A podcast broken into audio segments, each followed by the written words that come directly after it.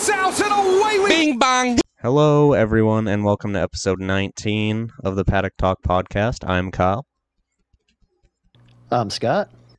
and it's another one of those long breaks for us. We seem to have so many of, Scott. Work, man. I'm telling you, it's the shits. Like, honestly, it is literally just trying to. uh It's just the worst, is trying to, you know, get our uh, schedules to match up the last few weeks. But we're back and better than ever, baby. Yep. And uh, so this episode, we're going to be going over the Singapore Grand Prix that happened last week and then previewing the Japanese Grand Prix that's happening this weekend, which FP1 is happening as we speak or as we record. As we speak, 10 minutes left in FP1. So, yeah, let's just jump right into the standings from Singapore. Um, so, not classified for the second straight race. At least he got almost a whole lap into it. Uh, Yuki Tsunoda, Esteban Ocon, not classified 19th. Valtteri Bottas, not classified in 17th. And our boy George Russell, last, did not finish. Uh, we'll get into why he finished last of the finishing runners. Uh, 15th, L Plan, Fernando Alonso, Logie Bear, Logan Sargent into 14th. Nico Hülkenberg, 13th. Zhou Guan Yu, 12th. And Alexander Albon finished 11th. Then we had Kevin Magnussen in 10th, Liam Lawson up in 9th, Checo Perez in 8th, Oscar Piastri in 7th, Pierre Gasly in 6th, Max Verstappen in 5th, Charles Leclerc in 4th, Lewis Hamilton in 3rd, and we had Car Lando on the top two steps of the podium, baby. Lando Norris in 2nd and Carlos in 1st. Scott, did you hear the excitement when I got to say Max Verstappen in 5th place? I did. I picked it up just a little bit. But yeah, like, just a wow factor. This car has been so dominant. And as soon as they unloaded it off the truck Friday for FP1, it's a shit. It's a shit box. Like they could not get that car to hook up worth a damn. And I got to thinking, ah, maybe it's just a little bit of coy play, but FP2 hit, FP3 hit, qualifying hit, and it was just horrible.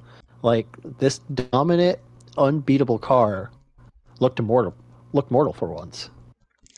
Yeah, it was uh, really exciting to see, and it's it's kind of made you think about the season a little bit. Like, if we haven't had Red Bull so dominant, would every single race this season be exciting? Because aside from them, every other car is pretty close. And Oh, agreed. Uh, yeah, no, and like you said, like the second they got to Singapore, it just seemed like that car was not going to be good at all. but yeah, uh, it definitely did not make a race of it with them. Uh, they they tried a little uh, coy strategy. I think they both started on hard tires to to finish uh, on the softer tires, if I'm not mistaken, the mediums. Uh, I mean, just to see Red Bull not going with the prime strategy is just weird. Like, nor- this is not them. They're normally setting the setting the tone, but they're just off on the wrong foot. But watching FP1 right now, it looks like at least Max Verstappen, can, I can say, has found his footing and is just so much faster than the Ferraris. Yeah, and like you said, with the strategy, uh, they talked to Christian Horner after the race, and you know when that safety car came out during the race, they I think were the only team to not pit, and it ended up kind of screwing them. And he mentioned after the race, their strategy involved hoping for a safety car, but it was either early or late. Where it happened was kind of that's where it kind of screwed them. And yeah, Red Bull has not made a strategy decision like this in two years. Yeah, it's like honestly, they actually got a strategist from Ferrari. M- maybe, maybe Ferrari sent a couple strategists and dressed them up in Red Bull gear, and they were calling the plays from behind the pit box, and that's what screwed him over. Hmm. Yeah. Another, I know, uh, another disappointed. Uh, I, I was really disappointed in Fernando and Aston Martin at Singapore. Obviously, Lance, you might have not heard Scott mention his name in the standings, didn't even start the race because he had a very large crash in qualifying, I think. Yeah, it was uh, qualifying. Yeah, and Fernando Alonso early in the race broke his front left suspension, and then as he was going into the pits, drove over the like just the outside of the line and got a five second penalty for that and probably hurt the car a little bit more. So just a terrible weekend from Aston Martin and Fernando Alonso. Oh, it's just horrible. Uh, just horrible. But I think the real bad one was George Russell finishing last of the running cars. Going into the last lap, he was third. he was in third place, fighting for second place, and just bend it. Just literally bend the car. Uh, he went for the gap and he, he found it uh, into the tire wall. I, just feel bad because both those Mercedes were just catching catching Carlando and just to end it like that was just awful. I agree, yeah, and even Lando said that he I think touched that corner as well a little bit, but not as much as uh, George did, obviously. He did. He grazed it, but George just grazed it a tad bit more, and it, you just see the suspension just break and go, and he he was just a passenger. Yeah, but yeah, I, I think it has to be the most exciting Grand Prix of the season so far.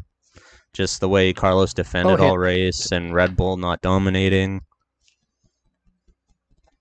Oh, hands down for sure. Uh, I just loved in the radio messages Lando 0.8 seconds behind. He is in DRS. That is the plan. Like the bromance is there. Like he, like Carlos is the smooth operator. He is the Ferrari strategist right now. Like if you let him set the strategy, good things happen. Two back-to-back podiums. Uh, just phenomenal. Backing, backing Lando up into the two charging Mercedes to let them fight and lose time and lose their fresh rubber. hmm Fresh kiss, brilliant. Or chef's kiss, brilliant on it. Yeah, it was amazing. Just looking at the top 10 again here, too, with uh, grid position and where they all finished, I think Kevin was the only one in the top 10 to lose grid positions during the race. So, uh, Uh, well, actually, uh, him and Hulkenberg were in Q3, so technically Hulkenberg lost more grid positions, but that was obviously outside the top 10. yeah. I think uh, everyone else But- did, so. But no, in the last one, I think we kind of glossed over a bit, but Liam Lawson, his first ever points in F1, uh, in his third race with one of hands down the worst cars on the grid. Uh, phenomenal. Like, just golf clap for him. He looks like he is running the Japanese Grand Prix, and then he's probably back to test and reserve driver. Yeah, he's uh, he's performed really well. I forgot he was from New Zealand. I thought he was Australian, so Mhm. that's my bad. Um, yeah, he's looked really good in that car. He's outperformed Yuki in all the races uh, this season he's been in, but that also been Yuki's had been having a lot of bad luck lately. A but lot. yeah, so but I think we should uh, transition to some of the news we have, considering it involves Alpha Tauri. Oh yes, yes, yes. Let's uh pray tell, please bring us into it. Yeah, so Alpha Tauri has announced their driver uh, lineup for next season. Or I guess they haven't announced it, but it's pretty. Uh, everyone believes it's going to be Yuki Tsunoda and Daniel Ricciardo again next season. So where does Yep. Liam Lawson end up? Does he end up at Alpha Tauri once Red Bull starts to make moves? Does he go back to reserve? Uh, uh, so yeah, they're supposedly gonna officially announce it here during Japanese the Japanese Grand Prix weekend. Um, obviously Yuki's gonna stay because of the backing of Honda. He's he's got Honda backing, and they're still kind of sort of using Honda power units right now. Um, so he obviously has a seat, but it's looking like Danny Rick is going to stay with Alpha Tauri. Liam Lawson is going to, I guess, be a reserve, like be back to reserve driver. I, I don't know.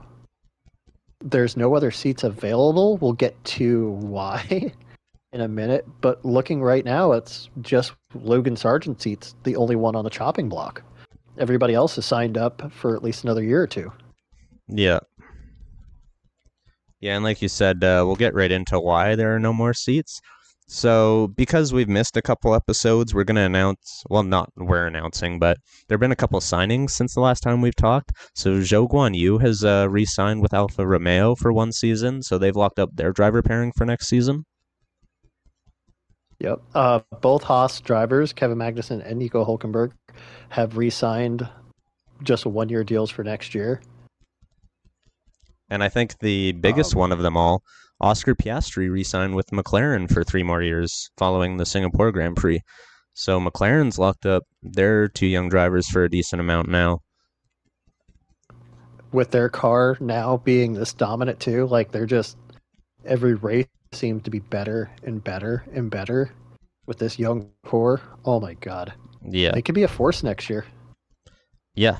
Yeah, considering like, you know, we we've talked about it multiple times in the episode, but the first four races of the season they were just nowhere to be found.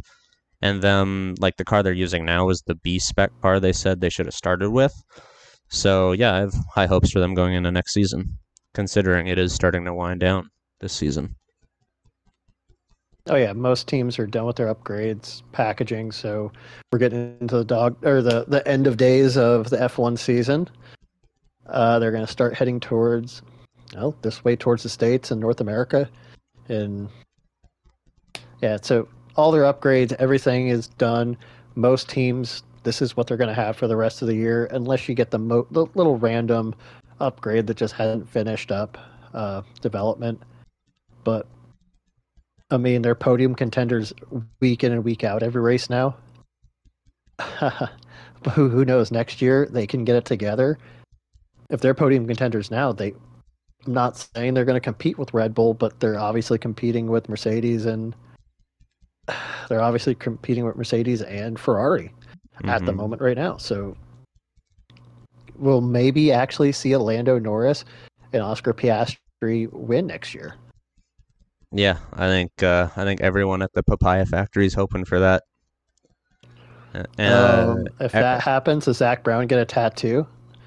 like for Lando Norris? yes, you know he does, and it's not just like a like a Cyril Abiteboul tattoo where it's just like the track. It's like Steve-O's tattoo of himself on his back, but instead of Steve-O's face, it's Lando's face on Zak's back. he loves Lando that much. no, Zak. Zak got the, uh, I thought it track was tattoo. I thought it was Cyril. Maybe they both did, but like uh, Brown got the the Monza tattoo. Oh, okay, I might be getting it all mixed up. I'm pretty sure Cyril got one, but it didn't make Drive to Survive. We'll have to research that.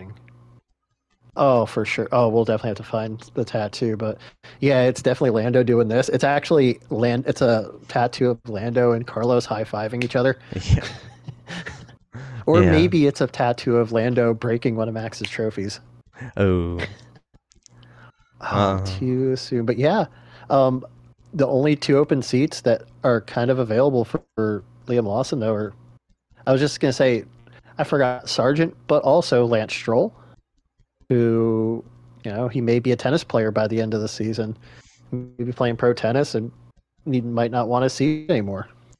Yeah, and he's talked about kind of retiring. And when you do look back at the season he's had this season, it hasn't been the best. You know, started it bad with that broken wrist, didn't perform in that Aston Martin when it was good, and yeah, hasn't started a race in the last two races or DNF'd in the last two races. So who knows what his future is?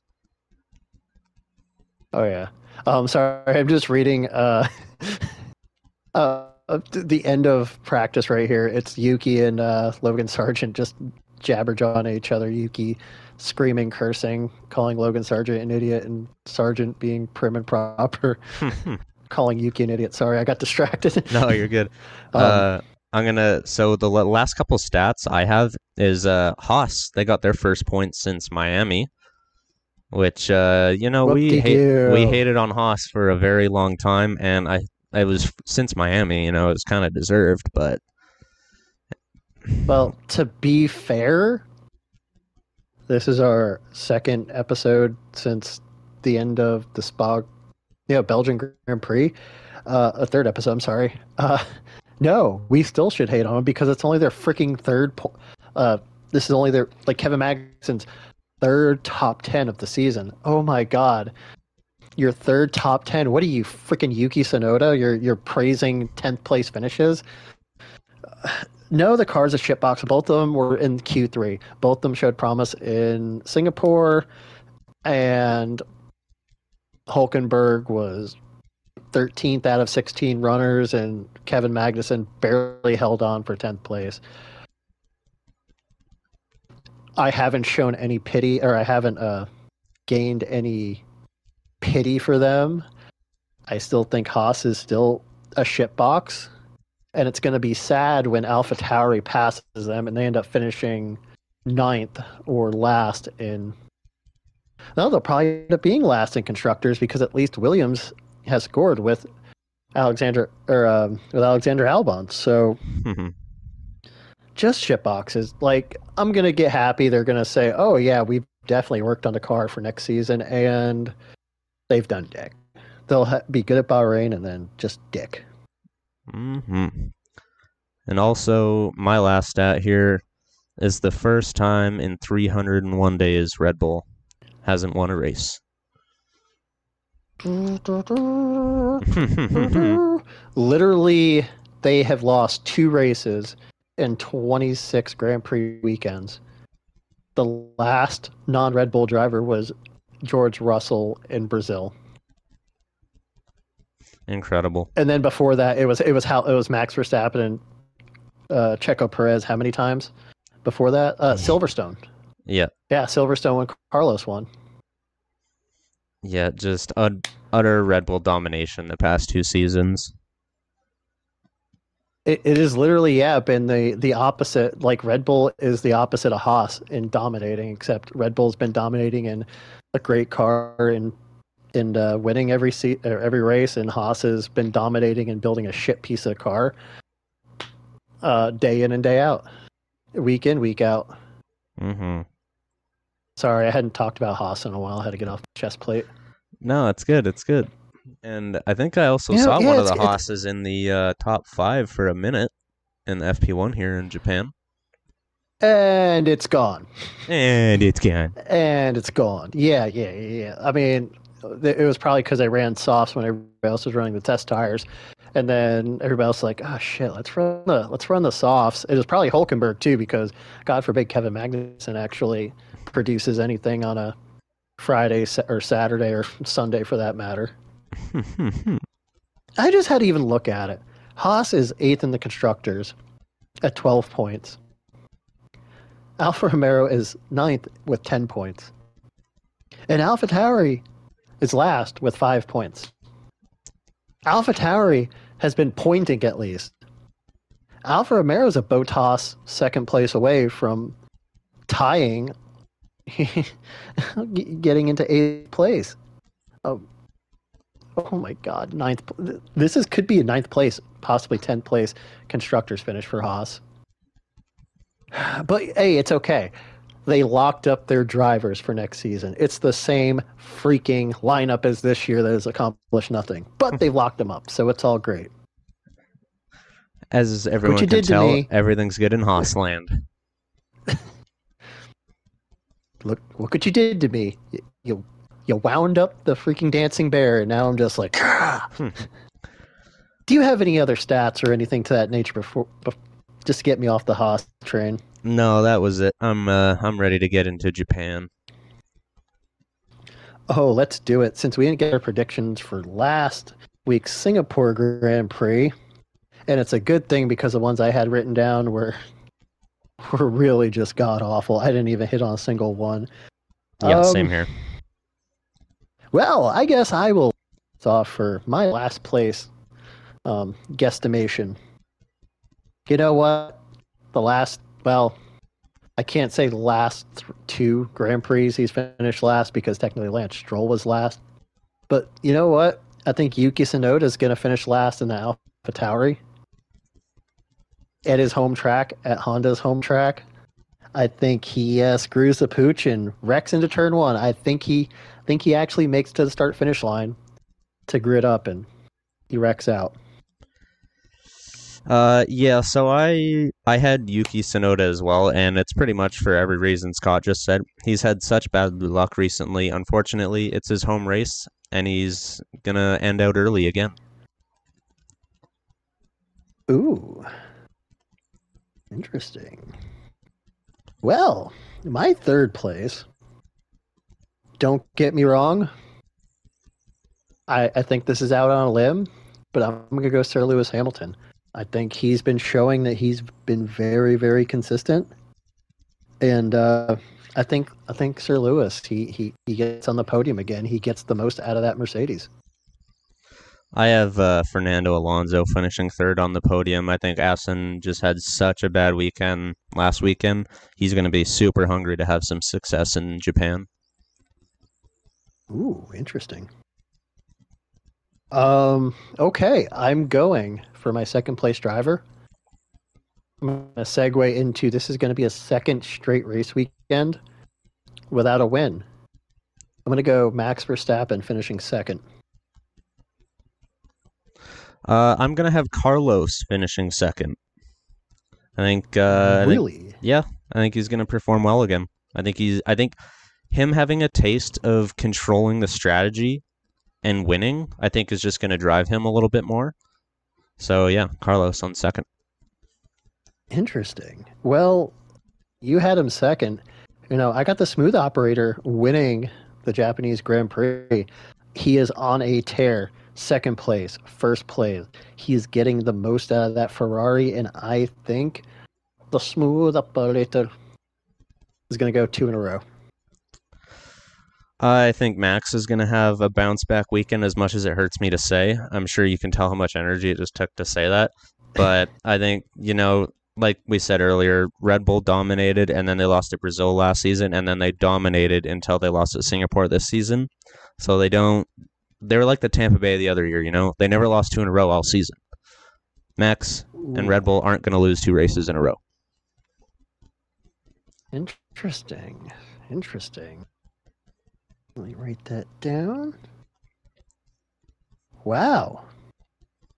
I mean, honestly, it's the same picks. Besides, our our third place pick is totally different. Um, interesting. Um, funny story, by the way. I still have the constructors page pulled up on the F1 app.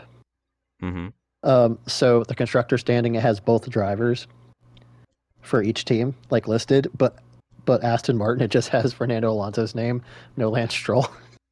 Oof. Oof. Ouch. Ouch.